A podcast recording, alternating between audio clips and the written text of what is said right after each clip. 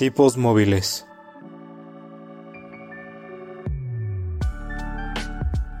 Un podcast que va más allá de los libros y de la realidad.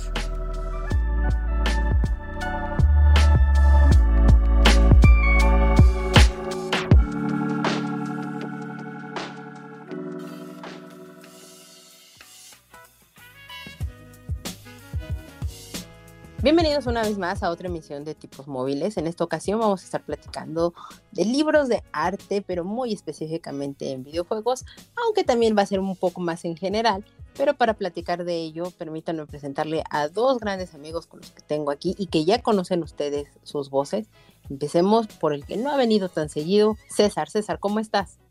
Hola, hola, muy contento de volver acá a Tipos Móviles y más tranquilo sabiendo que hoy no me van a hacer las preguntas tan difíciles que me hicieron la vez pasada para elegir un autor y un libro. No, no, no, eso solamente en el primer programa en el que te apareces y listo, te libras de ella. La iniciación, ok. Correcto. Y pues la segunda persona que va a platicar con nosotros sobre este tema es Camuy. Camuy, ¿cómo estás? Hola, ¿qué tal? Aquí de nuevo cuenta con ustedes, coincidiendo con César y pues va a estar bueno el tema de este programa. Es correcto, está bastante interesante porque curiosamente la gente de repente no habla mucho de los libros de arte que se les ha llamado así, que ahorita más adelante vamos a platicar de si es correcto o acertado o no el término. Pero antes de eso, pues platíquenme un poquito y muy rápido, ¿qué han estado viendo, leyendo, escuchando y demás en estas semanas? Bueno, yo mantengo la costumbre de estar consumiendo bastante contenido. Eh, estoy viendo, hace poco terminé de ver una serie que se llama The Sandman, que está en Netflix, basada en una obra que creo que en este podcast les interesa bastante, que es este, el cómic de, Neil Gaiman. También he estado viendo otra serie que se llama The Bear, que es una serie de Hulu que trata de un, un hombre que a sus treinta y tantos años vuelve a Chicago a encargarse de un, de un restaurante que es familiar Serie muy intensa por la premisa que digo, no puedo transmitir este, lo intensa que es. Muy buena, tuvo muy buenos reviews y la, pues, la, la recomiendo bastante, me parece que está bastante entretenida. Y en parte de literatura estoy leyendo otra vez este Muerte en Venecia de Thomas Mann, porque eh, hace poco empecé un desafío de volver a releer novelas cortas, y esa es una novela bastante corta. Y también estoy retomando este Lever Marías, que es un autor español muy importante, tal vez el autor español más importante de la actualidad y tengo un par de libros por ahí bastante olvidados de él, entonces estoy entrando por ahí. Mm, muy interesante, ese desafío está, está divertido. Y sí, las novelas cortas a veces son un, un gran respiro para los lectores de repente. Espero nos platiques en otro momento cómo te fue con el desafío.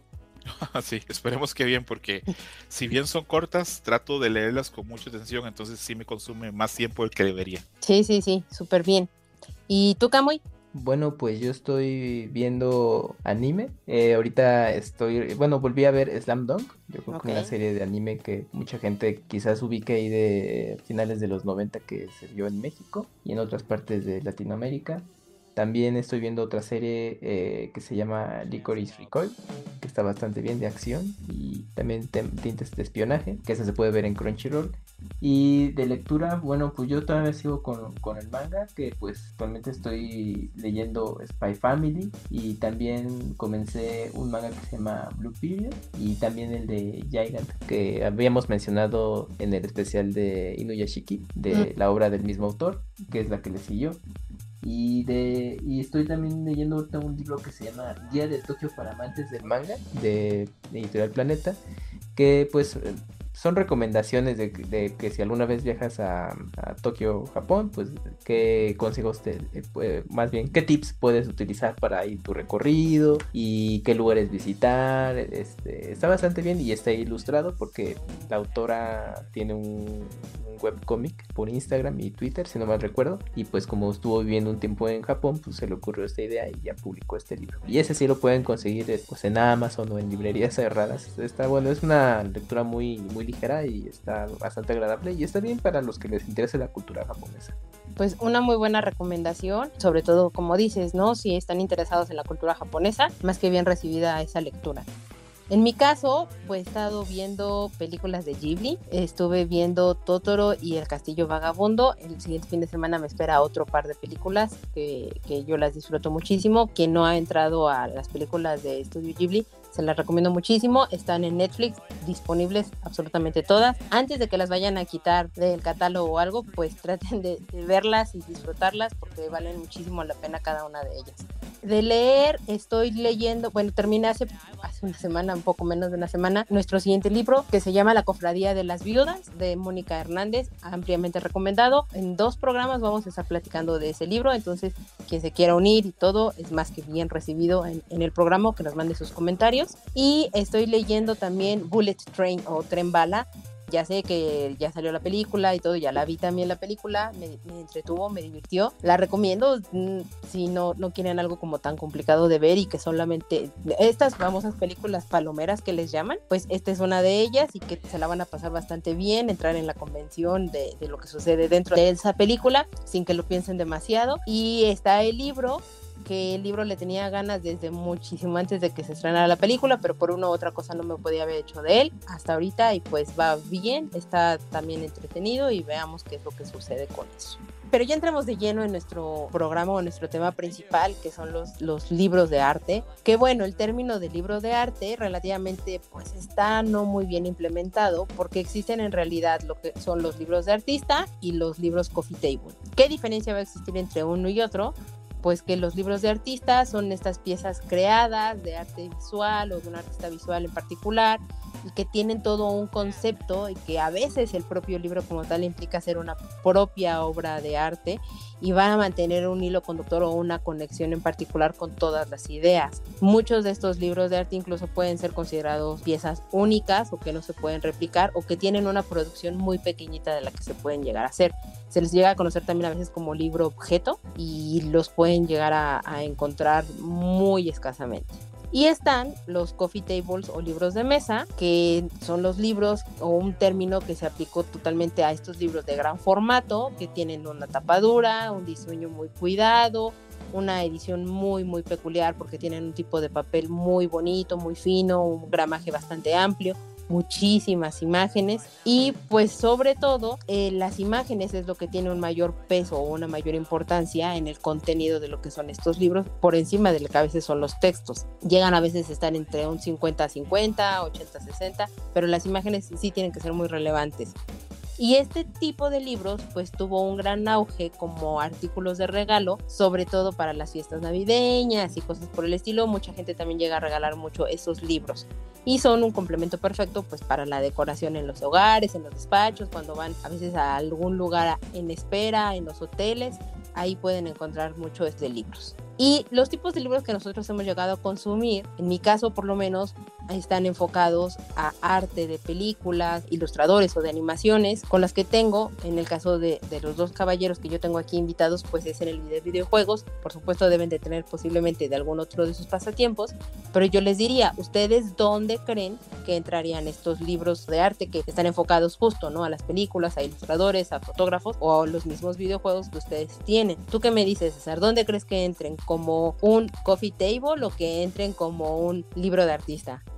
Bueno, en mi caso, yo creo que yo tengo de los dos. Tengo libros que entran como coffee table, que son así sencillamente, pues, grandes colecciones de fotografías de, de, artículos de un artista, de lo que han producido. Pero también tengo otros libros que traen como más contenido aparte del arte, apelan, apelan a la historia, apelan a la biografía, tienen más detalles, tienen incluso entrevistas o traen incluso como pequeñas sesiones de narrativa que son más allá que un coffee table, porque el coffee table normalmente lo tenemos solamente como para ver, difícilmente leemos en el coffee table. Entonces creo que tengo de las dos cosas. Y si bien disfruto más los dos, termino valorando siempre a los que traen como un poquito más de contenido, porque siento que les saco más provecho. Pero bueno, ese es mi caso particular.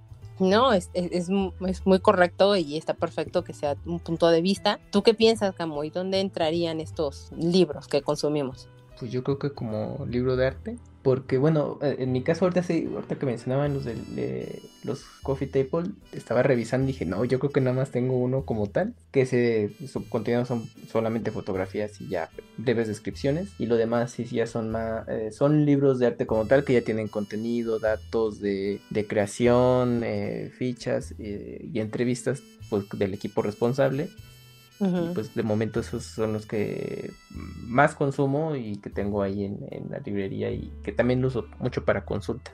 Es que muchas veces también para eso nos funcionan estos libros, porque uno los puede colocar en un estante, los puede colocar precisamente en una mesa como decoración, y sobre todo que la gente se puede ir dando cuenta o los que te llegan a visitar pues se dan cuenta un poco de tus gustos y, demás, qué es lo que te llama la atención y se presta mucho también para que puedas saber una, toda una conversación al respecto. Yo creo que también cuento con, con un poco de ambos, no exactamente libros de artista porque no son tan conceptuales o con con toda una idea al respecto en el sentido de que puedan ser una obra de arte, porque sí se han producido en masa o sí se han producido no en piezas muy, muy limitadas, porque incluso hay libros de artista que están limitados y que están serializados y firmados, sellados, etcétera, de que sí no son realmente tantas piezas. De esos creo que no tengo absolutamente ninguno. Pero ya lo que hablamos en, el, en la cuestión de lo que es el coffee table y que está más dividido con un poco más de información, pues es un libro de ilustraciones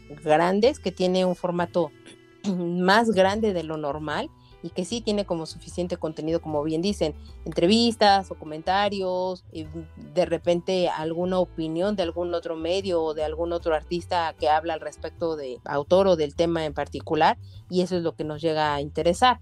Pero tú, Camuy, por ejemplo, ¿por qué te animaste a adquirir estos libros que tú tienes como de consulta? ¿Qué fue lo que te cautivó, lo que te llamó la atención? Pues yo creo que, bueno, pues por el pasatiempo que me, bueno, me gusta, que es pues el, como ya, ya saben, el manga, anime, etcétera, los cómics, pues con el tiempo y con las fuentes de información que había en ese entonces, pues me enteraba que existían este tipo de publicaciones y yo dije, bueno, pues qué contendrán y, me llama mucho la atención. Y ya cuando tuve acceso al primer libro de arte que tuve, que de hecho fue uno de la serie de Neon Genesis Evangelion, pues cuando vi que tenían así descripción de, los capítulos o cómo se hacía en el proceso de creación del diseño de personajes, los escenarios, pues dije, no, pues es que estos son pues artículos de colección que tienen una información invaluable y que te permite enterarte mucho más de lo que a ti te gusta, ¿no? Yo obviamente ya, eh, esto se desprende no solamente a, series de anime, también en series de live action, películas, eh, bueno, novelas, etcétera, que también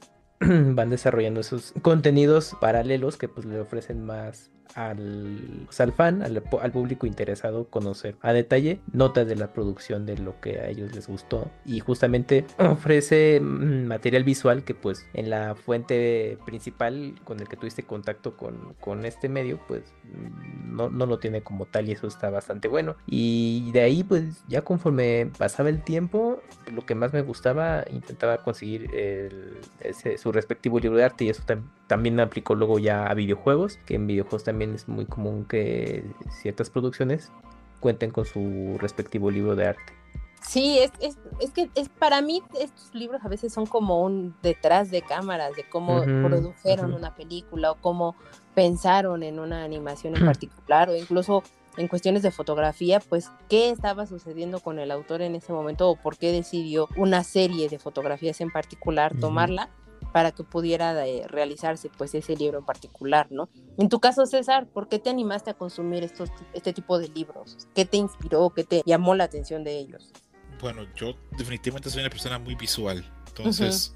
Eh, muchas veces eh, ciertas cosas que me gustaban, desde novelas gráficas, películas, obras, manga, videojuegos, las que tenían, digamos, una propuesta visual que siempre me parecía muy interesante, para mí era algo muy llamativo y yo de niño sufría mucho a veces cuando veía un juego y tal vez veía un gráfico o algo y sabía que yo no tenía acceso a tener ese gráfico para volverlo a ver.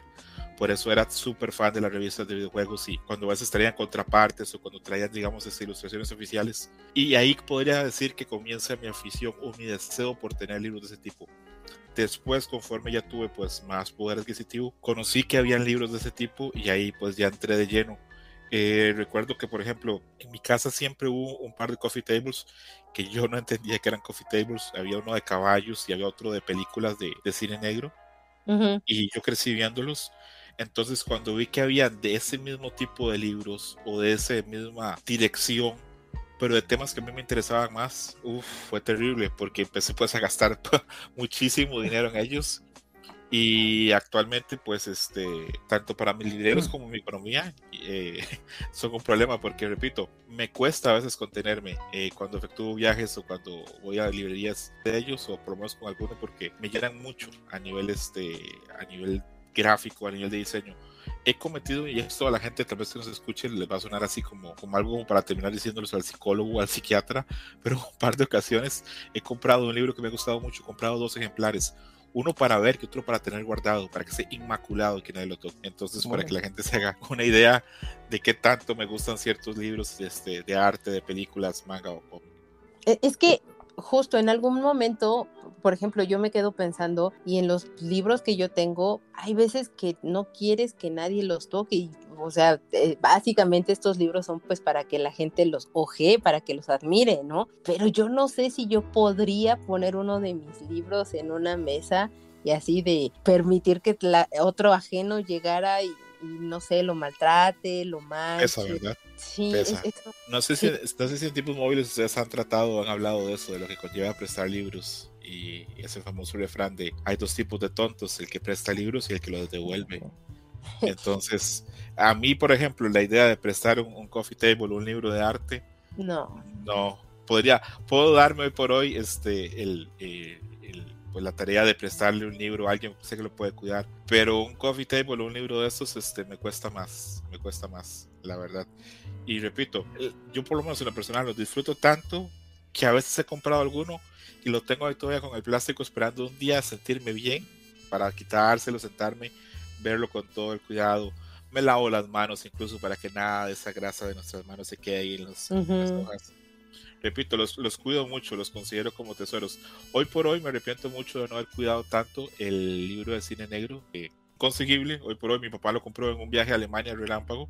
Eh, es inconseguible, está totalmente out of print y tiene unas fotografías increíbles. Y hoy por hoy el tiempo ha hecho que yo en mí crezca un gran fan del cine negro y pues perdí esa oportunidad. Entonces ahora pienso y digo, no, hoy por hoy tengo que cuidar más estos libros porque bien o mal van a estar conmigo, van a ser mis compañeros de acá a, bastantes años, entonces trato de vez en cuando de ojearlos, de limpiarlos y, tenerles mucho cariño.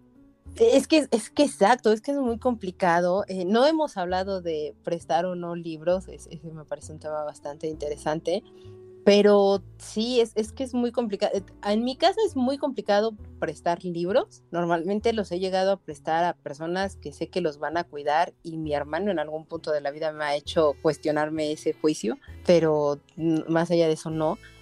Evidentemente libros de arte y eso, por supuesto que no. Bueno, ni siquiera los libros infantiles ilustrados, que también son en formato grande, con grandes ilustraciones y todo, no, eso tampoco los presto porque no quiero que los maltraten, no quiero, como bien dices, que se ensucien de esta grasita que uno tiene en las manos, todo. Sí los tengo como en un lugar muy, muy, muy apreciado o que no, lo, no, no es que no sean intocables, pero es como, mm, si yo estoy contigo y yo puedo supervisar cómo lo manejas el libro, tal vez te deje ver yo también soy así como de, especial y todo. ¿Tú te acuerdas cuál fue tu primer libro que tú adquiriste, César?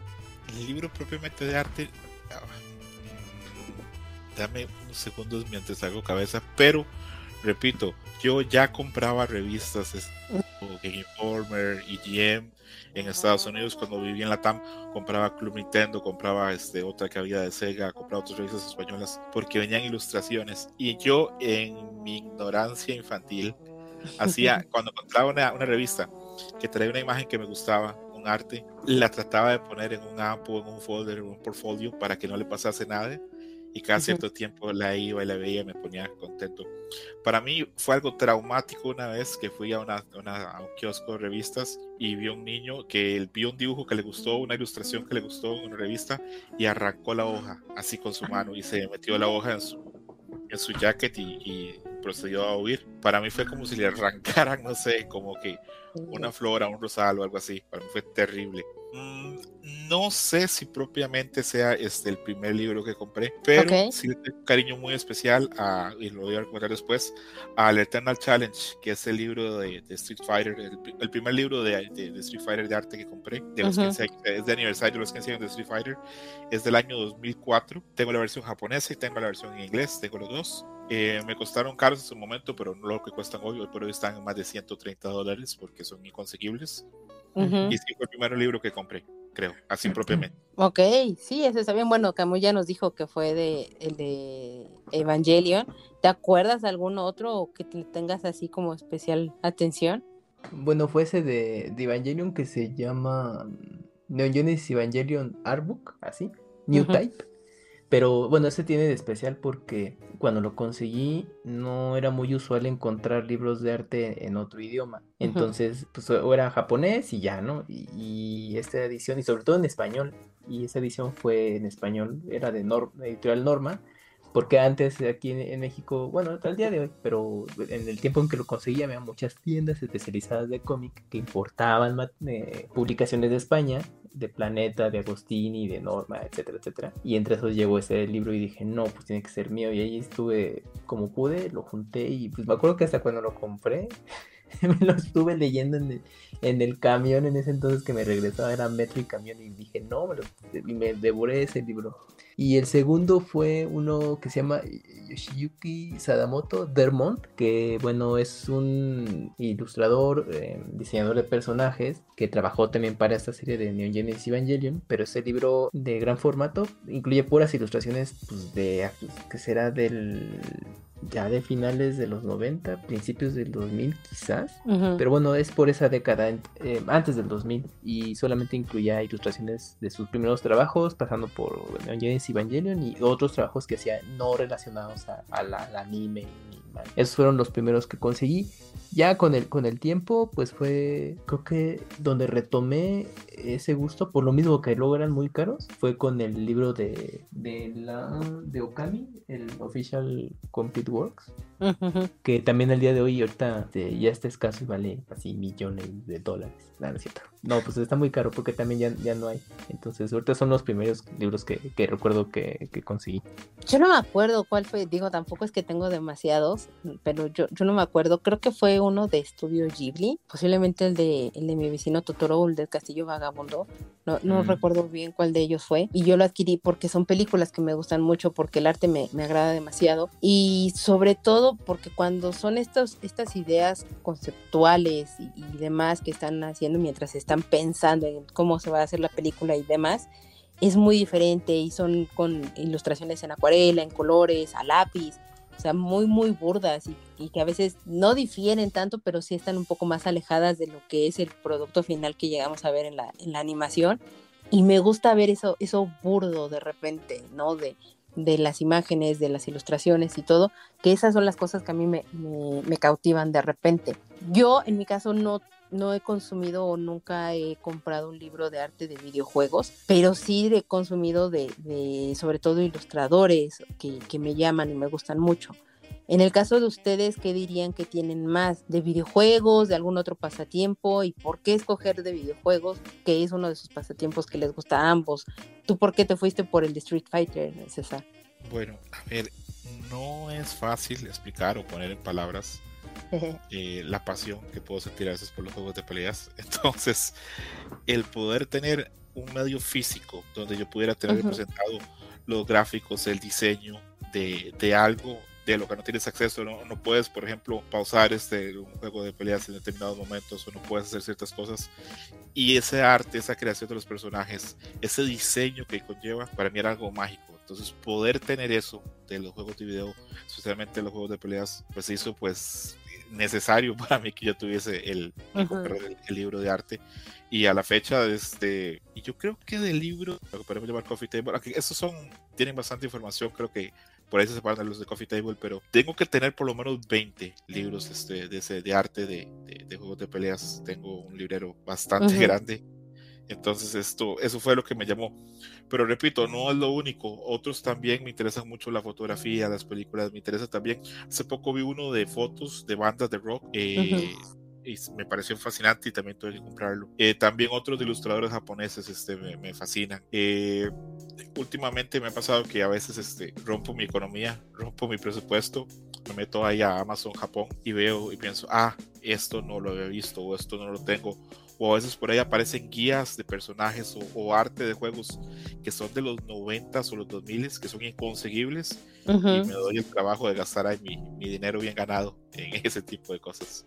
No, y está increíble porque justo es eso, lo, lo, dijiste perfectamente, aunque dices que no lo sabes expresar en palabras, pero creo que lo dijiste perfectamente. Es, es más grande la pasión y el gusto por una cosa o un objeto en particular que necesitas algo para tangibilizar ese cariño que le llegas a tener a, a pues no sé, puede ser una franquicia, puede ser una película, un ilustrador, una no, lo sé, pueden ser como muchas cosas muy en particular, ¿qué es lo que te lleva a adquirir estos, estos títulos? ¿Tú qué me dirías, Camuy? ¿Tienes más libros así como César de, distintas cosas? Evidentemente sí, porque nos has hablado de, animaciones y, de, ilustradores, pero algo más allá, aparte de, o que sea de tus pasatiempos. Pues tengo el de la película de Hairspray, porque en su momento cuando salió pues me, gustó mucho esta película musical, que pues es una adaptación de la obra del mismo nombre. Y pues dije, no, si necesito como mucho material aparte de la banda sonora, etcétera. Entonces ya me enteré que tenían un libro de arte y lo conseguí. Bueno, eh, eh, pues sí es, arte, porque sí te incluye cosas ahí de, la producción, pero también es mucho de fotografía como tal durante la filmación. Y también te agrega datos adicionales de los personajes y tiene ahí, está bastante bueno el, diseño gráfico de, ese libro y, los acabados que le incluyeron, entonces también fue, es uno de los que más ahí aprecio que tengo porque ahorita el día de hoy pues también ya está bien difícil de conseguir y, también yo creo que, bueno, de, ilustradores, bueno, pues también en algún momento ya les he platicado, pues tengo, digo, pues me gusta mucho Akira Toriyama y conseguí uno que es el del 30 aniversario de Dragon Ball. Pero ese sí solamente es en edición japonesa, que te cuenta así a grandes rasgos desde pues, orígenes de, cómo comenzó la serie, tanto en el manga como en el anime. Tiene, tiene fichas de datos de las películas, de cuántos, eh, bueno, el total de ese entonces, los pósters, entrevistas tanto con animadores, directores, pues el mismo autor, etcétera, etcétera. Entonces también este, este libro pues lo tesoro mucho y pues ojalá algún día llegue en una edición en inglés, pero también vale la pena ahí para los fans. ¿Dirías que esa es tu joya más preciada de tu colección? ¿O tienes algún otro título que pudiera ser así tu, tu, joya? yo, yo creo que el de mi, el, mi joya es este de que les platiqué de Neo Genesis Evangelion, New Time, porque ese está en español así de primera edición y al día de hoy pues no lo he visto y anda escaso. Y yo creo que el, el, segundo, yo creo que sería el de, el de la película de Hairspray también, por lo que les platiqué. ¿Y tú, César, cuál dirías que es tu joya? Uy, me pusiste ahora no, no me complicaste con la pregunta al principio, pero ahora sí me dejaste. Pero ¿has visto la, ¿has visto Sophie's Choice, la elección de Sofía, la película de, de Meryl Streep? Así estoy. Eh, ahorita estoy. ¿Cuál Dios? ¿Cuál? ¿Cuál? ¿Cuál va a quedar grabado por siempre que fue mi, mi elección como mi libro? Es de sabios también cambiar de opinión, no pasa nada, César. Es de sabios cambiar de opinión. Afortunadamente, muchas veces lo, lo logramos hacer. Eh, Mica, te voy a ser bien, bien, bien honesto. Mm, me cuesta muchísimo. A ver, ese libro, el que te recomiendo, es el Eternal Challenge de Street Fighter. Para los fans de Street Fighter, ese juego es como la Biblia, porque trae muchísima información que no vuelves a leer nunca más en los libros de Street Fighter, incluida información que hoy por hoy sería polémica, en esa época todavía no, no había ese filtro de corrección política, mucho menos en Japón. Entonces cierta información aparece muy valiosa. Pero le tengo mucho cariño también a los libros que han importado de Japón por el esfuerzo económico que conllevan. Entonces no es tan fácil. Hace poco compré también libros de Map que es este, una empresa este, eh, inglesa que hace unos, este, unos libros visuales de arte hermosos y ya les he comprado cuatro o cinco libros y por cómo los mandan y la calidad también los considero mis joyas. Me voy a dar un pequeño desliz. ¿Sabes cuál creo que sería mi joya? Eh, yo tengo una edición especial de un juego de peleas que se llama Mark the Wolves. Tengo una edición especial que sacó hace un par de años una editorial francesa y esa incluye eh, algunas tarjetas, algunos cards de ilustración. Eh, yo compré uno que era muy especial y solo eran 300 copias y tengo una ilustración y está autografiada por Tonko, que era el artista original original de esos juegos y creo que esa sí es, este, sí, ese es este, probablemente, a veces me arrepiento, a veces pienso, ¿cómo gasté 300 dólares en esto?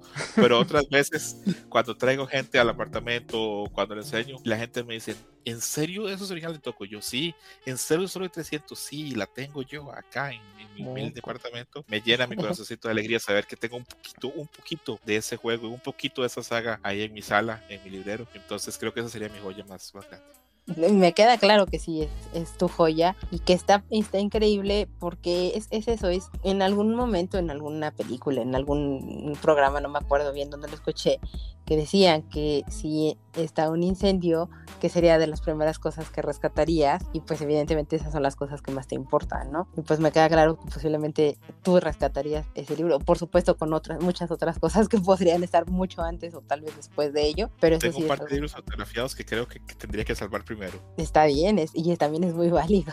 Tengo un 100 años de soledad firmado por García Márquez y tengo eh, La Catedral de los Perros eh, firmado por Vargas Llosa. Cuando yo estaba muy, muy, muy joven, una vez me llevaron a una feria del libro eh, en Bogotá y tuve chance de ver a los dos ver 10 segundos el que le hace el libro, te lo firman y el que sigue. Pero sí tendría también que salvarlos porque, pues bien que mal, son parte importante de mi colección.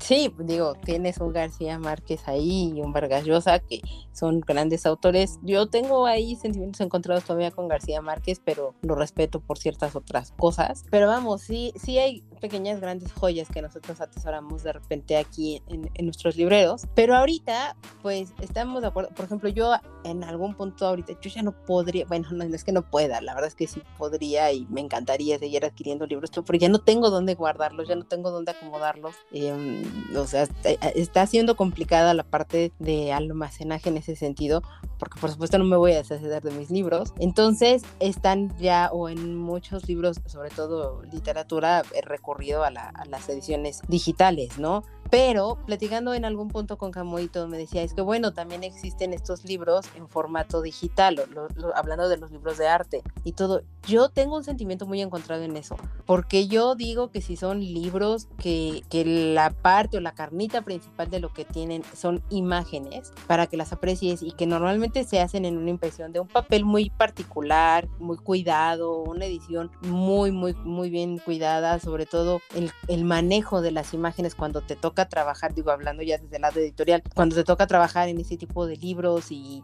que tienes que estar cuidando muchísimos detalles, los contrastes de las imágenes, etcétera, pero sin que las llegues a alterar a, un grado que digas, esto ya no se parece a, la imagen original, es muy complicado. No sé, para mí los libros que son de imágenes creo que sí tienen que estar viviendo en un formato físico. ¿Tú qué piensas, César, de eso para después darle paso a Camuy? A priori yo estaría de acuerdo contigo. A priori te doy la mano con la idea romántica de que el libro de arte tiene que tener formato papel para que se sienta ahí la magia de, de poder ver, de ver que está de forma tangible. Porque obviamente el libro digital ya se pierde la tangibilidad, probablemente donde el libro a nivel físico. Pero, pero, sí, pero me gusta que haya la posibilidad, y eso me gusta del, de, por ejemplo, de los libros de, los que compré los últimos, de los británicos, se me fue el nombre de la marca. Camuy, ¿me ayudas? El nombre británico de Bitmaps, sí, Bitmaps. Algo que tiene maravilloso la gente de Bitmaps es que compras el libro y ellos te envían gratis, solo a través de ellos, si los compras a través de ellos, te envían un PDF. y ah, en el PDF está el libro. Entonces, para mí, es perfecto a veces si les quieres enseñar alguna ilustración a alguien o se lo quieres prestar, el PDF es maravilloso para eso. Pero obviamente la magia del libro así a nivel físico no, no se lo quita nada. Eh, poder abrir, poder verlo, eh, los colores, la impresión. Hay algo en el material impreso, una magia que, que no te lo puede dar obviamente este, el, el formato digital. Tanto es así que yo soy una de las pocas gentes que, que se lamenta por la desaparición de las revistas en, a nivel impreso, porque eran mágicas a muchos niveles. Eh, algo de lo que más me ha gustado en las últimas veces que he podido ir a Europa, de, en España, en Italia, es que ellos todavía reciben esa revista Retros de Inglaterra y me parece hermoso entrar a una, una, tienda y ver que tienen una sección de revistas y ver que tienen este... Eh, ver ahí en el, en el panfleto, ver que está un Sonic, que está un Mario, o que tienen este, revistas todavía música, tienen una portada de alguna banda, de Clash, The Cure. Me parece hermoso poder entrar a, a, una tienda y ver que tengan esas ilustraciones a nivel físico poder tocarlas, poder ver, poder comprar la revista y a mí me encantaría tener ese, chance de, de, acceder a un material impreso. Entiendo las dificultades que conlleva, pero sí, terminaría dándote ahí la razón, Mika. El material impreso tiene una magia que no, aunque el digital permite ciertas cositas como eso, como prestárselo a alguien más o compartirlo. O tal vez quieres ver algo y dices, no quiero ir a sacar el libro, no quiero darme el, chance de que se ensucie o algo. Tal vez ahí en digital lo puedas ver.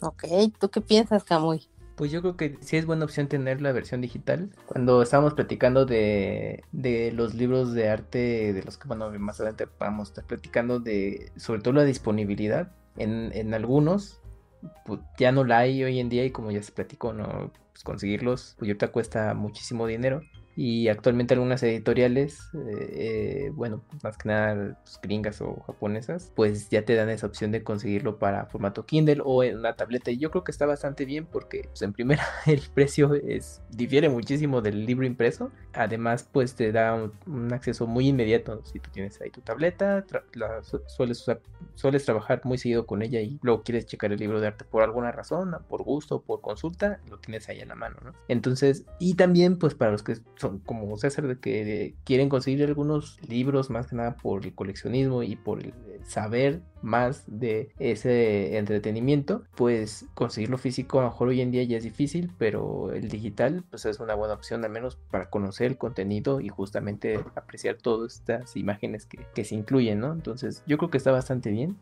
Y pues para los que quieran, pues también tener su backup para no tocar su libro físico, si es que lo, si es que tienen alguna edición y de pronto averiguan que está la versión física, pues ya les sale mucho más barato y ya con ese lo, lo tienen a la mano. Pero me parece bastante bien que, que esté esta opción y ya los que puedan hacerse de la versión física, pues eh, está bastante bueno por todo este romanticismo que ya se platicó, tenerlo ahí en tu librero, apreciarlo, eh, tomarlo, sobarlo y leer, irlo leyendo y ojeando. Pero pues a veces luego para sacarlo y sí, sí, Ajá, todo el ritual, etcétera. Sí, pero pues a veces luego son libros que también tienen mucho tiempo, a lo mejor y, de pronto te, te, platican de él o te enteras por internet y dices, ay, lo voy a buscar y no, pues así, así por mucho que le rasques al Mercado Libre, al eBay, al Amazon Japón o lo que quieran, pues no, ya no hay o está así precio exorbitante, pero en una de esas tienes suerte y, ah, pues fíjate que si hay edición digital, pues aprovechas y sale más barato. Entonces,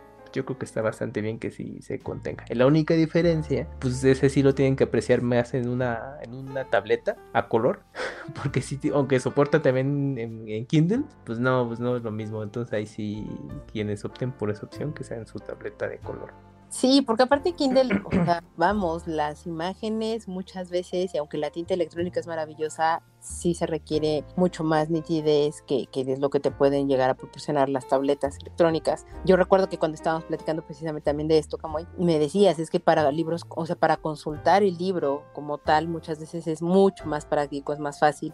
Y claro, o sea, como todo lo que son los libros electrónicos, pues tienen esta facilidad y, e inmediatez, que es lo que ahorita ya más se busca, sobre todo con nuevas generaciones pero no deja de, tener eso que no te va a brindar evidentemente a, modo sensorial pues lo mismo que te entrega un libro físico, no importa si es un libro de arte o un libro con solo texto, e, eso no es indistinto, porque la parte sensorial pues la pierdes en la parte digital, pero te entrega muchas otras facilidades y cosas. Entonces, pues bueno, ahí ya creo que es más a elección del propio consumidor, del propio lector, y pues decidan, ¿no? las personas qué es lo que quieren tener al respecto.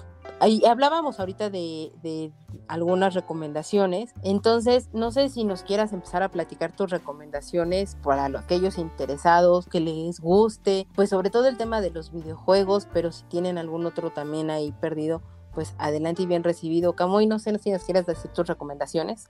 Sí, pues bueno, ya les había dado un pequeño adelanto con, bueno, el de Okami Official Complete Works, que es del videojuego del mismo nombre, Okami, que se publicó hace muchos años para PlayStation 2 y que actualmente tiene, ha tenido relanzamientos para consolas actuales. Y este libro pues lo publicó Udon Entertainment. Em, bueno, que esta editorial se caracteriza por publicar también eh, eh, manga y sobre todo publicaciones o libros enfocados a la serie de videojuegos de, Capcom, eh, de Street Fighter, Darkstalkers. Entonces, este libro de arte de, de Okami pues contiene pues más que nada el, contenido, todo lo que le llaman el lore o la historia del, mundo del videojuego, o sea, una guía de los personajes, eh, su perfil, eh, los, bueno, también tiene el arte conceptual de, los personajes antes de todo este proceso cuando comenzó a cómo es ya la versión final. También entrevistas eh, con los creadores, el, director, y los ilustradores responsables de, este juego.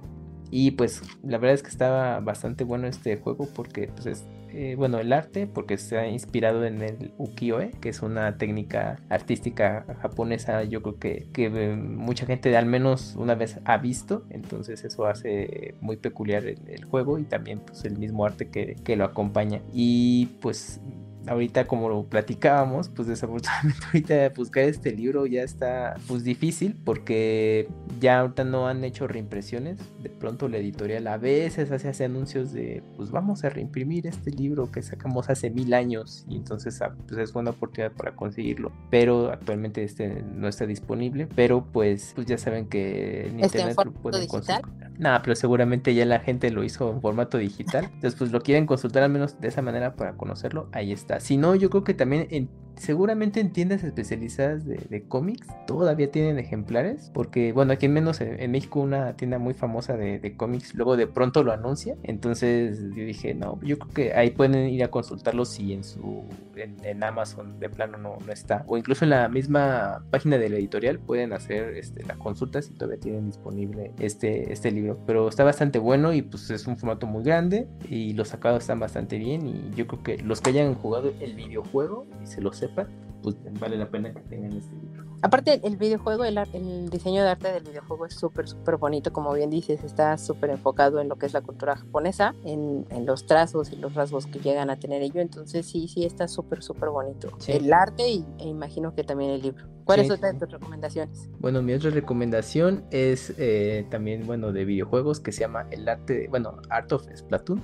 que es de este videojuego famoso de, para, de Nintendo de, de, multijugador en el que tienes que estar entintando el campo de batalla. Entonces el, que entinte más su pintura correspondiente gana, ¿no? Es la base. Pero el, libro de arte, bueno, yo lo recomiendo mucho, sobre todo si son diseñadores gráficos, que aunque no conozcan mucho del videojuego, porque tiene un gran contenido en cuestión iconográfica, porque pues obviamente recrean eh, muchos elementos urbanos en el juego y sobre todo los personajes portan también distintos atuendos como eh, sobre todo en diseño de, ropa. Entonces ahí no pues el equipo eh, de arte que estuvo desarrollándolo pues ahí sí echó toda la creatividad a más no poder porque encuentras justamente los diseños de las prendas que usan los personajes que son bastantes. También encuentras pues los logotipos de que bueno más bien grafitis eh, ahí ves los diseños que se utilizaron, también logotipos, digamos, de, de, la zona, de las zonas urbanizadas. Bueno, stickers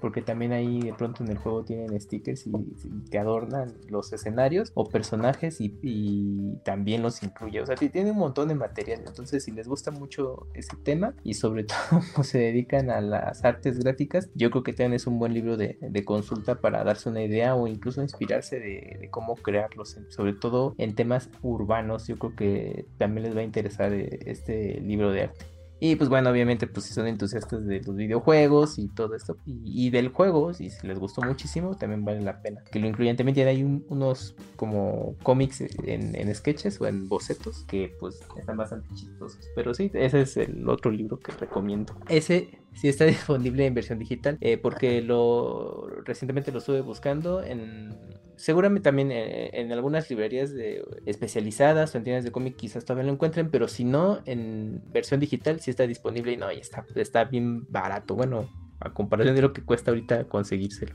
E, este libro yo lo, lo pude ojear, tuve la oportunidad de poderlo ojear y todo. Y sí, como bien dices, es para aquellos que se dedican mucho a la parte visual, gráfica y todo, si no están tan familiarizados con los videojuegos, creo que les puede ayudar también como buena guía, sobre todo para este arte urbano, porque está muy bien estudiado, está muy bien trabajado, tiene mucha variedad y versatilidad en, el sentido de diseños Y como dices, Camoy, si son entusiastas del juego, que aparte ya viene el tercer juego, pues bueno, ¿qué más eh, decir al respecto de ello? ¿Y tu última recomendación? Ya no para hacer el de Splatoon, son dos libros, que es el primer y segundo juego. Eso sí, los pueden conseguir en inglés, es decir, no hay ningún problema. Y mi otra recomendación es, eh, bueno, también de videojuego que se llama mm, The Legend of Zelda Breath of the Wild, el de Creating a Champion el cual también pues, es un libro enorme de, pues, de toda la información que tiene este famoso juego de Zelda que, salió para Nintendo Switch y también para Wii U. Y pues, no, es que está, está tremendo porque incluye, incluye pues obviamente todos los sketches del proceso de los personajes. Se pueden ver cómo iban a ser originalmente a cómo es la versión final, artes conceptuales que sirvieron una inspiración en la preproducción del videojuego.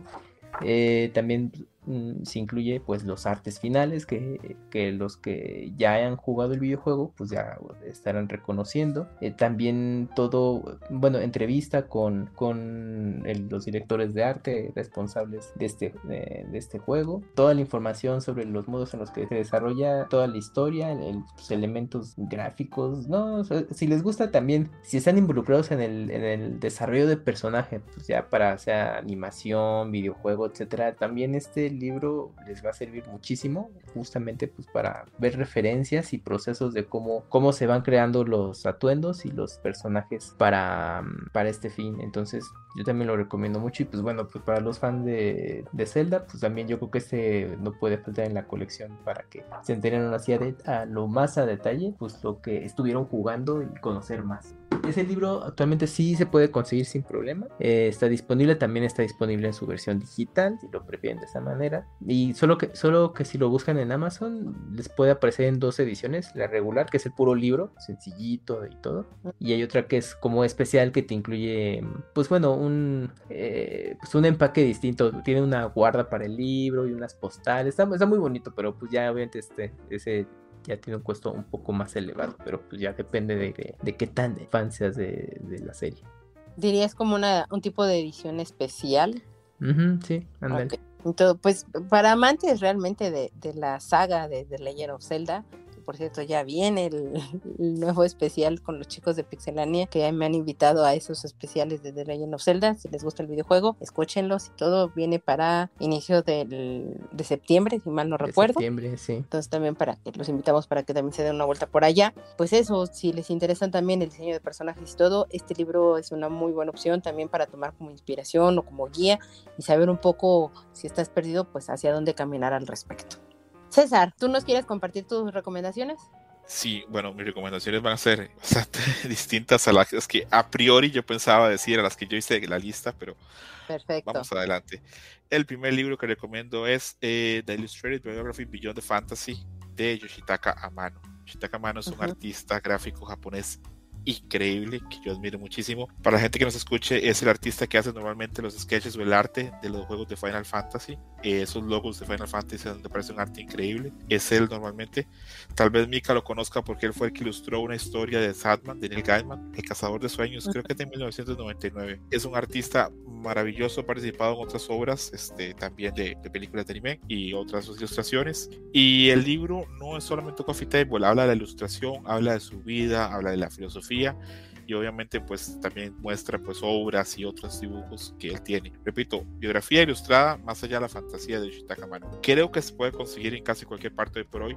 Hace un tiempo había una versión de lujo que era bastante más cara, que traía tres este, ilustraciones que eran preciosas. Desgraciadamente yo en el momento en el que estuve, eh, en ese momento cerca de la librería, no lo pude conseguir y cuando ya pues Amazon puso en disposición, pues yo había comprado la versión sencilla y pensé que era un gasto como de más y no, no podía como que justificarlo. Eh, repito, lo recomiendo mucho. Eh, Yoshitaka Mano es este, un ilustrador que a mí me fascina y será que como soy una persona que se le da tan mal dibujar, la gente que puede hacer ese tipo de cosas, pues los veo ya casi como un superhéroe.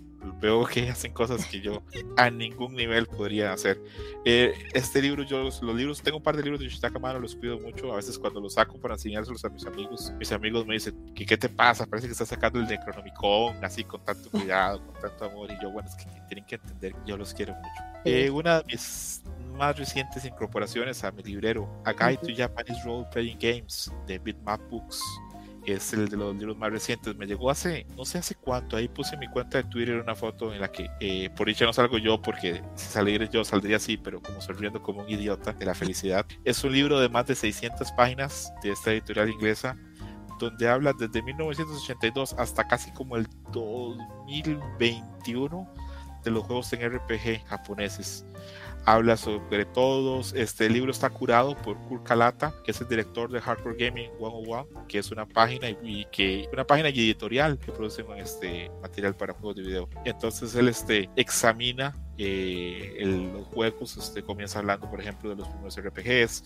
va avanzando hasta los más recientes como persona, y por ahí incluye juegos que uno no conoce o los que desconocía la mayoría de las personas. Entonces es un libro mágico porque tiene unas fotografías muy buenas, tiene muy buena prosa, ilustre y habla de detalles muy buenos. Y aparte de eso, también te puede funcionar, este, en ese caso, como Coffee Table, aunque yo y muerto dejaría que la gente llegue y le ponga las manos encima. Pero sí, es, es una joya, joya de libro.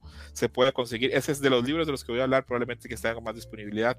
Aunque leo acá que van a empezar otra vez a, publicarlo a partir del 17 de octubre de este año. Eso está en 35 libras y habría que calcular cuánto cuesta más el envío a México, pero vale mucho la pena. Ok, ok, ok. Te oye bastante interesante. Sí, sí, vale muchísimo la pena. Ese es un libro que a toda la gente que le gusta el RPG japonés, pues deberían darse un chance. Entonces, yo recomendé de Yoshitaka Mano, que es una de mis pasiones, ahora también de los del JRPG, que es una de mis pasiones. Y lo último, yo pensaba que yo iba a hablar de la, de la guía de Street Fighter, pero la verdad es que esa guía es inconseguible por hoy. Y hay otro montón de libros muy buenos de Street Fighter que se pueden comprar, pero no tienen la información que tenía esa guía. Entonces, voy a hablar de otra de mis pasiones y a mí me gusta mucho la pintura. No soy un gran conocedor, pero me gusta mucho.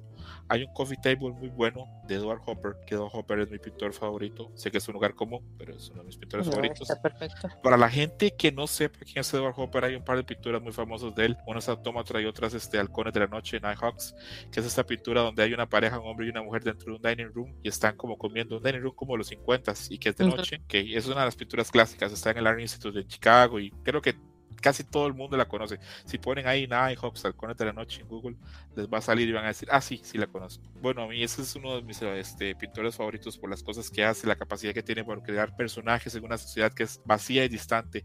Los personajes de Hopper a veces están en lugares que están abarrotados de personas o abarrotados de cosas, pero aún así se sienten desconectados de la sociedad, se sienten solos. Y a mí eso siempre me interesó mucho. Y el libro habla de la vida de Hopper, este, cómo hizo sus obras. El libro se llama The Art and the Artist eh, de Edward Hopper en Amazon Estados Unidos se puede conseguir una versión en paperback alrededor de unos 27 dólares. En Amazon México está súper caro, y me parece un precio prohibitivo. Está en 3 mil pesos, lo cual siento que es un precio pues muchísimo por un libro. Pero también veo que hay otras versiones con pasta blanda que están a un precio más cómodo y también hay versiones usados que no le tengamos miedo al libro usado, de vez en cuando vale bastante la pena. Y de Hopper de, hay varios libros, yo tengo unos cuatro, tal vez cuatro o cinco, y este me parece que es el más concreto.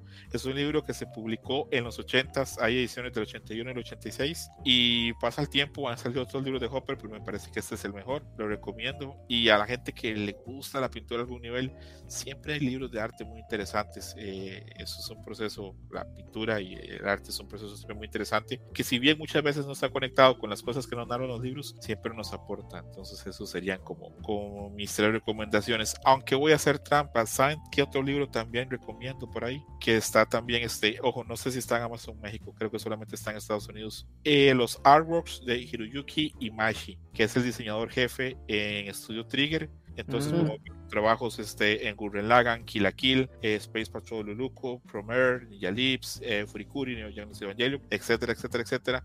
Hay un libro, está en Amazon Estados Unidos. Este sí es caro para mí. Me parece que es un libro caro, pero bueno, vale la pena.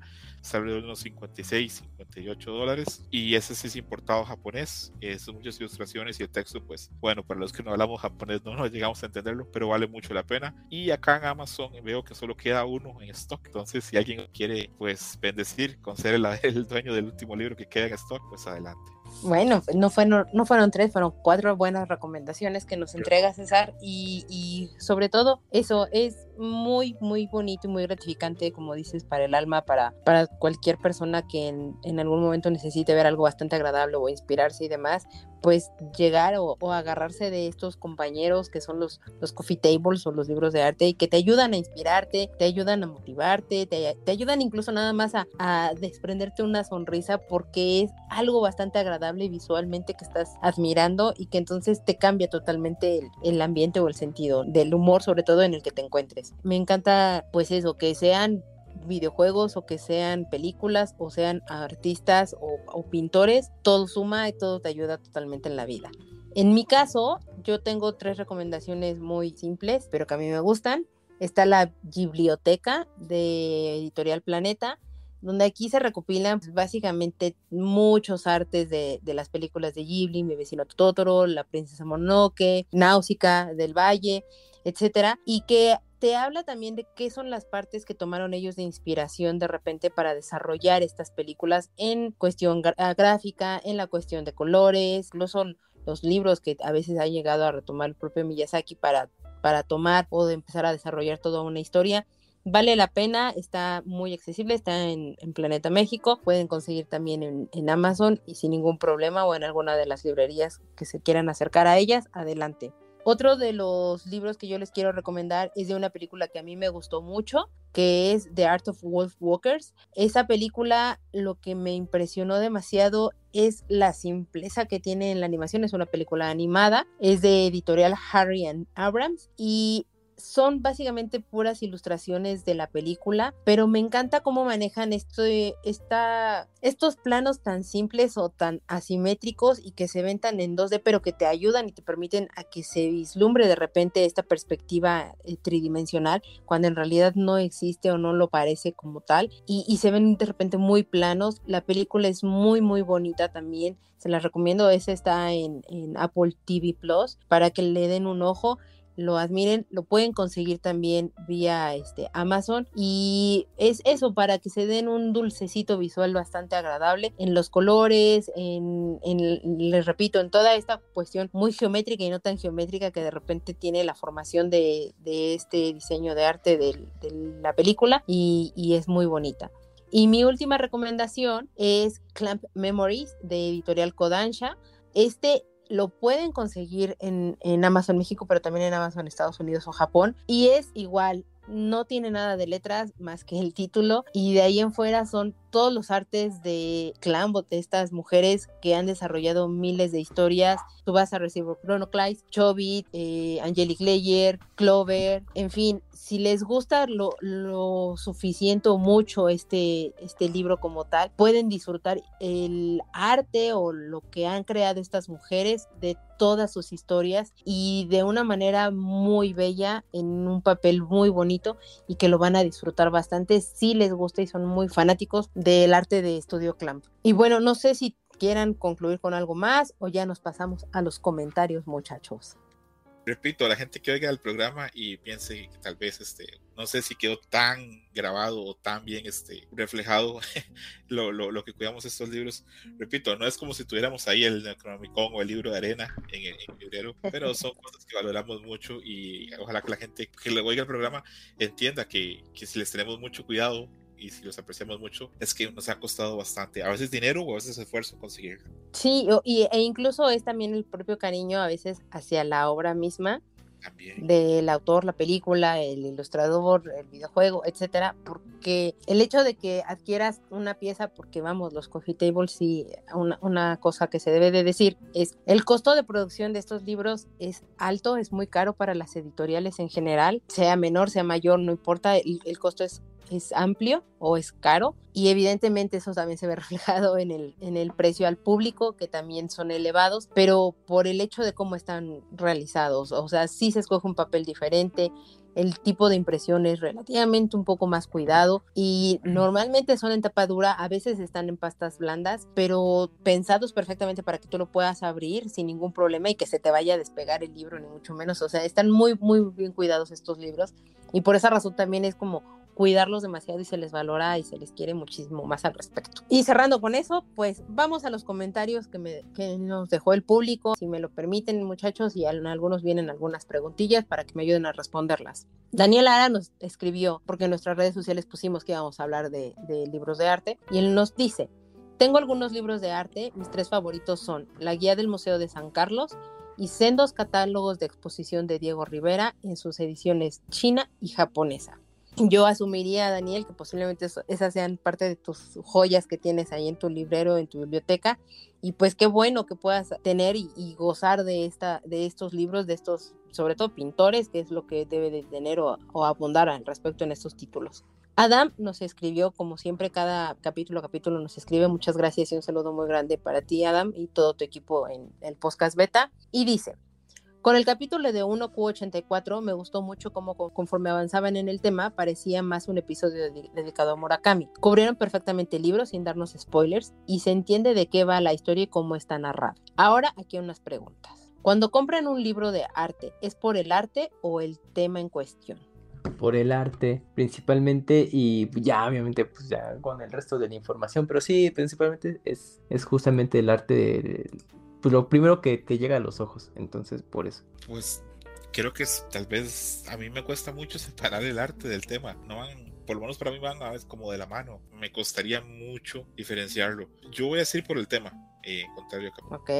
Yo no lo sé, porque a mí me pasa un poco como a ti de, evidentemente si es una película, por ejemplo, como en el caso de la recomendación que les dejé de, de Wolf Walkers, pues a mí me gustó mucho la película y eso me hizo buscar el arte de, ese, de esa película. Si no me hubiera gustado algo, tal vez ni siquiera me hubiera notado por ello. Entonces, creo que me quedo contigo, César. Tal vez sí sea el tema que es lo que me hace moverme hacia poder adquirir uno de estos libros. ¿Han comprado un libro de arte sin jugar o ver la película de la cual es? Sí. Ah, sí, ok. Eh, Sí, pero después de comprarlo he terminado consumiendo el contenido. Entonces, este, no me ha pasado eso de que conozco gente que tiene libros de arte y que nunca han visto la película o han consumido la obra de la que viene. Yo por lo menos sí he hecho el esfuerzo para, para luego buscarlo y, consumirlo. No, creo que en mi caso no me ha sucedido. Ahí sí es de, o sea, ya lo conozco, lo he visto y todo. ¿Qué, qué libro has comprado así?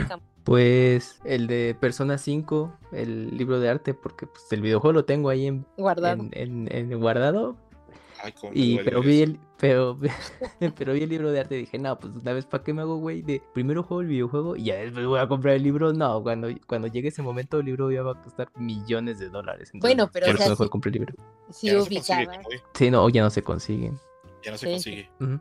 O sea, me refiero a si, si conocías o si has ubicado o si ubicas perfectamente de qué se trata Persona 5, mínimo has visto el tráiler del ah, videojuego, el anime, ¿no? Sí, o sea, la, serie, bueno, en este caso en específico de este videojuego, sí, me interesa la serie y tengo los juegos. Bueno, me documento lo esencial sin arruinarme exactamente de qué va. Entonces, obviamente, y también aprecio el arte, pero en este juego en particular, pues tuve la oportunidad de encontrar el libro, dije mejor de una vez, porque si, como les platicaba, si me espero hasta que lo termine, para que me convenza de que sí me gustó el arte, no, pues ya, o sea, mm, el libro ya no va a estar o va a costar muchísimo. Y, con, y en, en mi caso sí me ha pasado de que ay, tengo ya los videojuegos que me interesan y me entero que va a haber libro de arte, pues lo consigo. Y también luego en esos videojuegos entran ediciones especiales que te incluyen su respectivo libro de arte. Ah, por eso yo me voy por esas ediciones, porque te lo incluyen. Porque a veces luego hay casos que esos libros de arte solamente se incluyen en la edición especial de ese juego. Y, luego tarda muchísimo en que ya por aparte publiquen ese libro. Entonces mm. pues dije, no, pues mejor que le juego ahí. No, que a veces ni siquiera lo, lo publican, porque vamos, son piezas limitadas, lo que los hace más especiales y se venden por eso ciertos videojuegos o algo por el estilo, ¿no? Claro. exactamente. Ok, ok, pero bueno, al final del día sí consumes el contenido un poco como lo que le pasa a César. Ah, sí, sí, solo que pues más diferido. Eh, no, está bien, está bien. El, único libro que he comprado en los últimos años, de que yo lo compré porque dije, me llama mucho a nivel este, visual, pero no he jugado el juego, es este, unas guías que hubo de Age's Dream, Terry Sentinels Age's Dream, que es un RPG ah, japonés.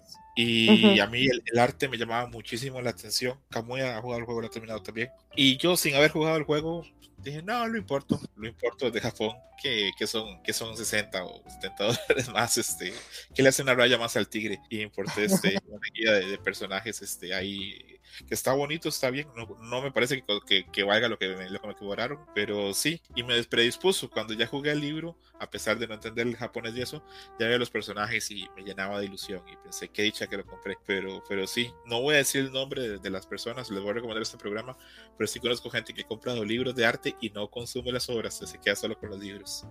Oye, bueno, dato rápido de este libro que mencionas, eh, se puede conseguir en, en Amazon México. ¿En serio? Sí, no, es, no está un precio exagerado, está como en unos mil pesos, tomando en cuenta que es importado, ya tiene un rato que se está publicando, entonces creo que... Para ser importado no está caro. Está, está bien.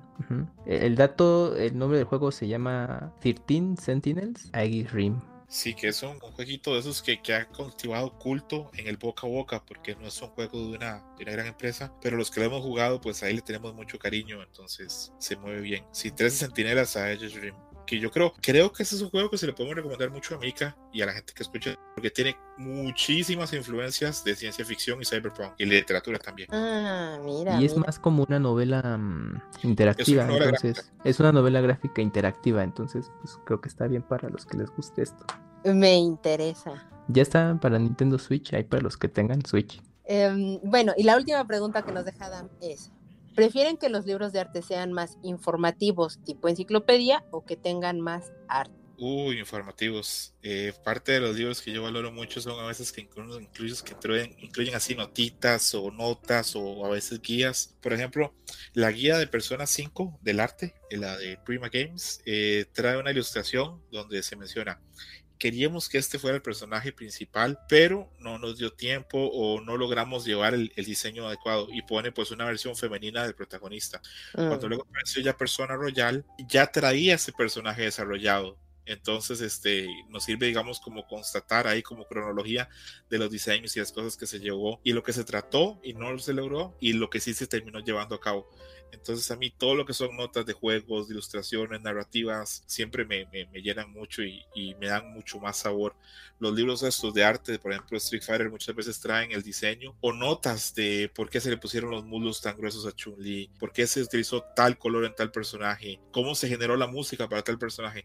Y todo eso lo que hace es agrandar la mitología del tema que a uno le interesa y si uno es fan lo disfruta mucho. Sí, claro. ¿Tú, tú Camuy, qué prefieres?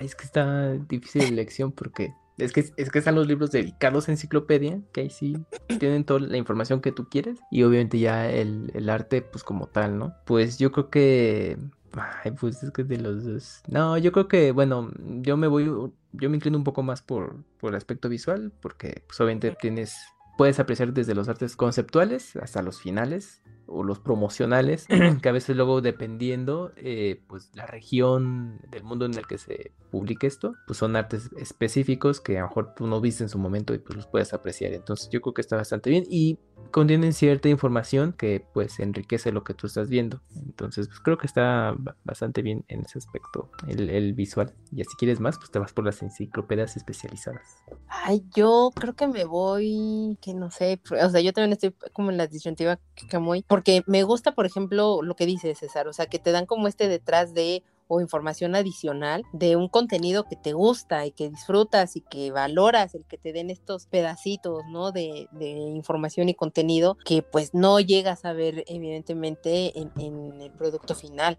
pero también me gusta, por ejemplo, como en el caso del libro de Clam, me gusta que sean así, solamente las puras imágenes porque se aprecia muchísimo, pero porque el arte de estas mujeres a mí me gusta mucho, lo disfruto demasiado. Entonces, no sé, creo que estoy 50-50. Dependerá mucho de, de, la temática como tal, pues sobre todo qué tanto es mi interés en el momento de querer adquirir ese libro, si lo quiero más por el contenido o si lo quiero más solamente por la parte visual porque ambas cosas me nutren. Es que la parte visual es maravillosa, estamos claros. pero los detalles informativos a veces dan un sabor y unas cosas. Por ejemplo, en estos días yo le compartí a Kamui unos, unas fotografías de notas de libros de Miyazaki y hay unas notas que te, te, llenan el alma. Hay una nota que decía, no sé para qué dibujamos esto, costó muchísimo hacerlo y no aporta nada a la historia. Y señalando, digamos, una parte de un traje de un personaje de Princesa Mononoke. Entonces esos detalles te llenan, porque te, primero que nada te ilustran cómo piensa Miyazaki, te ilustra cuál es el esfuerzo que hace Studio Ghibli para crear un personaje, de agregarle un detalle que tal vez le va a dar carácter, pero no aporta nada a la historia, a pesar de que conlleva un esfuerzo enorme hacerlo. Y eso pasa a montones de niveles con libros de pintura, libros de fotografía. Entonces, esos detalles informativos son maravillosos. Lo ideal sería que pudiera haber un buen equilibrio, que tal vez esos son los libros que terminamos valorando más, los que tienen buenas imágenes y tienen también notas por ahí que nos aportan. Sí, totalmente. Eh, no sé, es, es, muy complicada esa pregunta. Me, es que me gustan las dos cosas. Insisto, 50-50. Nuestro siguiente comentario es de Abby Reed Florida. Nos comentó, hola, terminé de escuchar el capítulo de 1Q84 y en mi caso aún no leo a Murakami. En mi círculo he escuchado más comentarios de gente que le ha desagradado que a los que les haya gustado. Así que como tengo muchos libros por leer, aún no lo he intentado pero sé que en algún día, en algún momento llegará. Por otro lado, en el programa se hizo una mención a la trilogía escrita por Larson y hace poco terminé con el primer libro y espero poder continuar con los siguientes. Saludos y estoy lista para escucharlos en el siguiente capítulo. Muchas gracias, Avi, y espero pues te agrade no te aleje demasiado contenido de este capítulo en particular. La verdad es que te diría, sigue con la trilogía de Larson. De nuevo, yo me quedo con los primeros tres libros, que son los que realmente escribió él. Desconozco cómo van los siguientes títulos, pero los primeros tres valen muchísimo la pena de, de esta trilogía de Millennium. Y mi último comentario es de Janet, que nos dijo, aplausos por el comentario que hizo Caro sobre García Márquez en el capítulo de 1Q84. Está muy bueno el capítulo y mientras más tiempo pase, menos, menos, menos me dan ganas de leer al autor. Yo digo que si Murakami gana un Nobel de literatura, no veo por qué no lo pueda ganar Stephen King. Es más, exigiría uno para él y otro para Elena Ferrante. Mm, eh, siento que me redime un poco eh, por, mi hate a García Márquez, pero bueno, esa es otra historia. Janet, no sabemos exactamente a dónde vaya a deparar, pero pues veamos qué tanto suena este año eh, en los ganadores del Nobel de Literatura el apellido Murakami. Posiblemente se desinfle un poco más o todo lo contrario y de nuevo, el tiempo nos dirá si el señor merece o no ganarse un premio Nobel de Literatura. Tiene fácil 10 años siendo candidato ya Murakami para el Nobel, ¿verdad? Ya muchísimos años queriendo ser Murakami o que la gente está diciendo que Murakami ganó un Nobel de Literatura, pero si no has escuchado el capítulo de 1.84, spoiler, yo no estoy de acuerdo en que lo gane. Es un tema muy complicado, el tema de quién merece y quién no merece un Nobel. Hay autores increíbles que no lo ganaron y otros autores que su obra pues no es tan representativa o tal vez o, tan excelsa y pues ahí lo tiene. Ahí está Bob Dylan, que tiene ya un premio Nobel de literatura que vimos que no sabemos a qué responde. Sí, la, eh, es, es un premio, una amonestación muy grande el Nobel de Literatura, pero los criterios de la, de la Academia Sueca siempre han sido pues bastante oscuros o a veces hasta novistas, entonces pues no, no, no tomárselo tan, tan, tan, tan en serio a veces esto del Nobel con, con, Murakami o si lo merece o no lo merece. Los premios son, son algo complicado al final del día. Los premios en general son algo muy complicado. Al, final del día, y creo que eh, en el capítulo de premios literarios lo, lo, tratamos, este David y yo. O sea, al final del día Bob Dylan tuvo un premio, pero porque el señor ha escrito y ha entregado y ha criticado un poco más el contexto sociopolítico en el que se encuentra, en, en las multiplicidad de canciones y trayectoria que lleva el señor al respecto. Y lo que brinca muchísimo más es que pues es precisamente un músico y no que se ha dedicado como tal y per se a, a decir que es un autor. Al final del día lo es. Entonces eh, es, es complicada y como bien dices, es muy compleja la, la situación de, del premio Nobel o de todo, cualquier premio literario. Veamos qué pasa este año y con qué nos sorprende. Y, hay temas de temas. Este, por mucho tiempo yo leí que Alejo Charpentier iba a ganar el Nobel, pero faltando un tiempo, un mes y algo para que se anunciase la votación, cuando ya estaba confirmado que lo iba a ganar, falleció. Entonces tuvieron que hacer este, una votación este, pues, entre la gente que quedaba y, y, eso. Aparte, es un premio que, como todos los premios, responde a intereses políticos y a veces también de narrativa. Y eso hace que a veces grandes autores autores por expresarse en contra o a favor de los movimientos que estaban mayor o menor aceptados en su determinado momento, pues le resten posibilidades de, recibir el Nobel. Habría que, me imagino que ya se ha tocado el tema, pero es enorme la cantidad de, de, qué Borges no termina recibiendo el Nobel por sus apoyos a la derecha argentina o a la argentina este, o a la derecha chilena, que eso le jugó muy en contra, obviamente, con pues la Academia Sueca, que hablamos de un país este, con una base socialista izquierda muy fuerte, entonces pues es pesado. Repito, el, tema de los, de los premios es un tema muy complicado. Yo desgraciadamente todavía no he oído, pero voy a oír el, el tipo de móviles de premios literarios, pero sí, es un tema dificilísimo para justificar. Es que señalar. Es muy complicado. es muy complicado.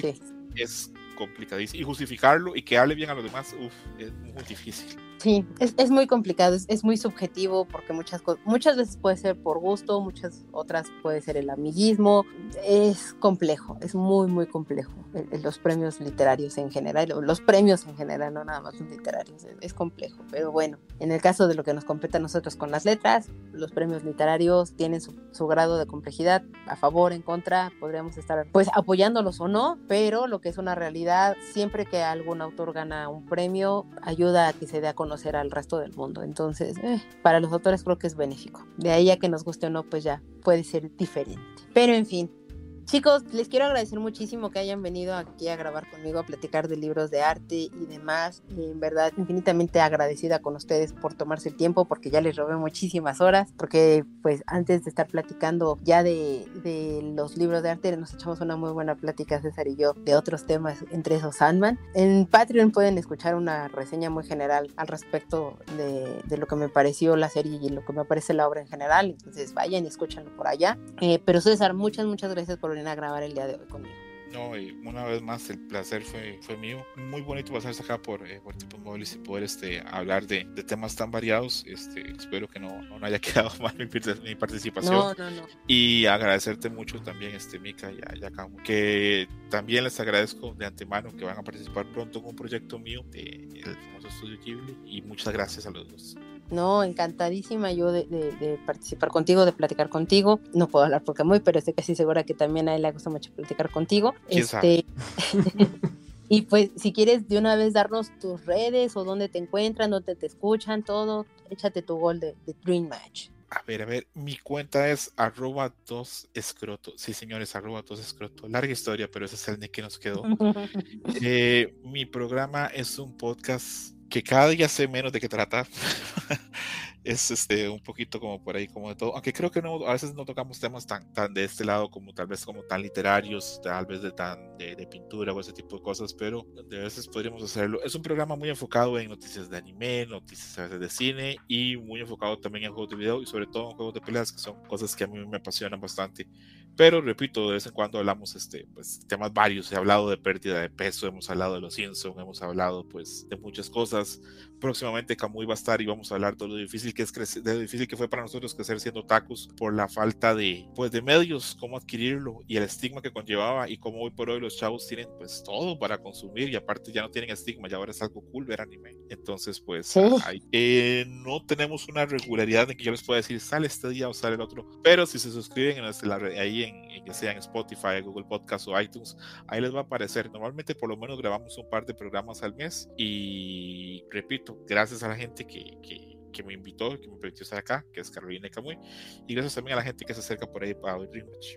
No, y de verdad los invito a que sí escuchen, es de repente muy entretenida las pláticas y, y justo creo que esa es la, la, gran magia que tiene Dream Match, que son temas tan variados, con invitados también que tienen un puntos de vista muy particulares, pero que te ayudan a enriquecer y que te, te, hacen pasar un muy buen momento. Entonces, los invito también a que escuchen a César en Dream Match. Camuy, muchas gracias por venir a platicar aquí con nosotros en, de libros de arte, de venir a, a, pasar un buen rato y de repente escucharnos un ratote a César y a mí nerdear de Neil Gaiman. Pero de verdad, de verdad, muchas, muchas gracias por venir. Pues al contrario, un placer por eh, estar compartiendo aquí espacio con, con, ustedes y pues en tipos móviles que pues es creo que mi cuarto programa en el que participo porque eh, pero pues sí, ha sido bastante bastante padre y pues pueden escucharme en ya bueno cuando escu escuchen este programa ya estaremos de regreso en Pixelania eh, todos los lunes a las 8 de la noche en vivo a través de YouTube o Twitch donde ustedes quieran. Y si no, pues pueden escuchar el programa ya grabado en, en muchas plataformas de audio de podcast. Así que si quieren enterarse de lo mejor de la semana en noticias de videojuegos, reseñas y buen humor, pues pueden escucharme. También, pues eh, estaremos a finales de octubre en Guadalajara porque pues estaré en una convención que se llama Confuror en la cual pues es de, temática eh, furry, porque pues es ese nicho de que de personajes antropomorfos, pues ahí estaré presente para llevar eh, algunas cosas y pues ya quienes, bueno, si alguno de los, escuchas les interesa esto y anda por allá, pues ahí, ahí estaremos. Ah, y en Twitter me pueden seguir.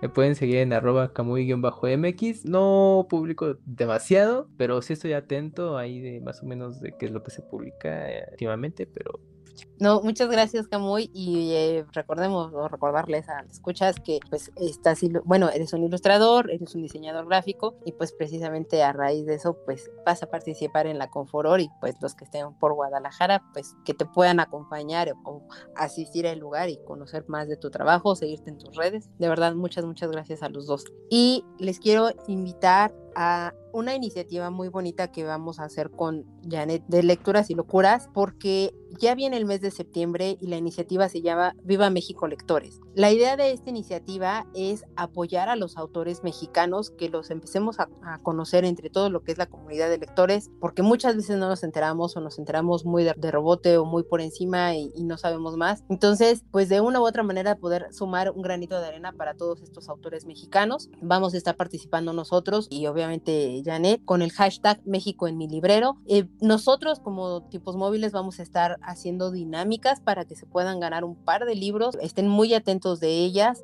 parte de la, de la, idea es precisamente sumarnos a la iniciativa junto con nuestros amigos de Editorial Planeta que nos regalaron estos libros de autores mexicanos precisamente para ustedes, para que los conozcan, para que participen, estén pendientes en nuestras redes sociales, tipos móviles, podcast en Instagram, móviles tipos en Twitter y para los que estén en Patreon, Vamos a, regalar también ahí un paquete de, libros. Ya estaremos platicando la dinámica o lo que se tendrá que hacer a, los que son nuestros Patreons. Entonces, de verdad, intégrense a ello y sobre todo súmense a esta iniciativa para impulsar a todos los autores mexicanos en México en mi librero con la iniciativa Viva México Lectores. Recordarles que también a mitad de septiembre vamos a estar platicando del libro de la Cofradía de las Viudas. Para quienes se quieran sumar, nos quieran dar sus comentarios y todo en este impulso hacia los autores mexicanos, vamos a hablar del libro de Mónica Hernández, La Cofradía de las Viudas. También quiero recordarles que en nuestro siguiente capítulo vamos a hacer un programa dedicado a Tolkien. Vamos a estar platicando de, él porque ha salido recurrentemente en las pláticas, en las referencias y cosas por el estilo aquí en el programa. Entonces creo que ya es momento de que hablemos de, del señor Tolkien en ello. Muchas gracias por llegar hasta este punto del programa, por escucharnos, por compartirnos, por seguirnos en nuestras redes, por mandarnos todos sus comentarios por darnos todos los likes y demás. Estamos haciendo y trabajando muchísimo más para que puedan tener más contenido para ustedes. Síganos en nuestros perfiles de las plataformas que ya conocen, Amazon, Apple, Spotify. Califíquenos, en Spotify estamos subiendo también encuestas, preguntas y todo, participen en ellas. Pues ya les dije, estén pendientes de nuestras redes sociales para que puedan participar en el mes de septiembre para ganarse estos libros que más adelante les seguimos diciendo cuáles son, con el hashtag México en mi librero. No me queda más, yo soy Carolina, muchas gracias y hasta la próxima. Nos vemos.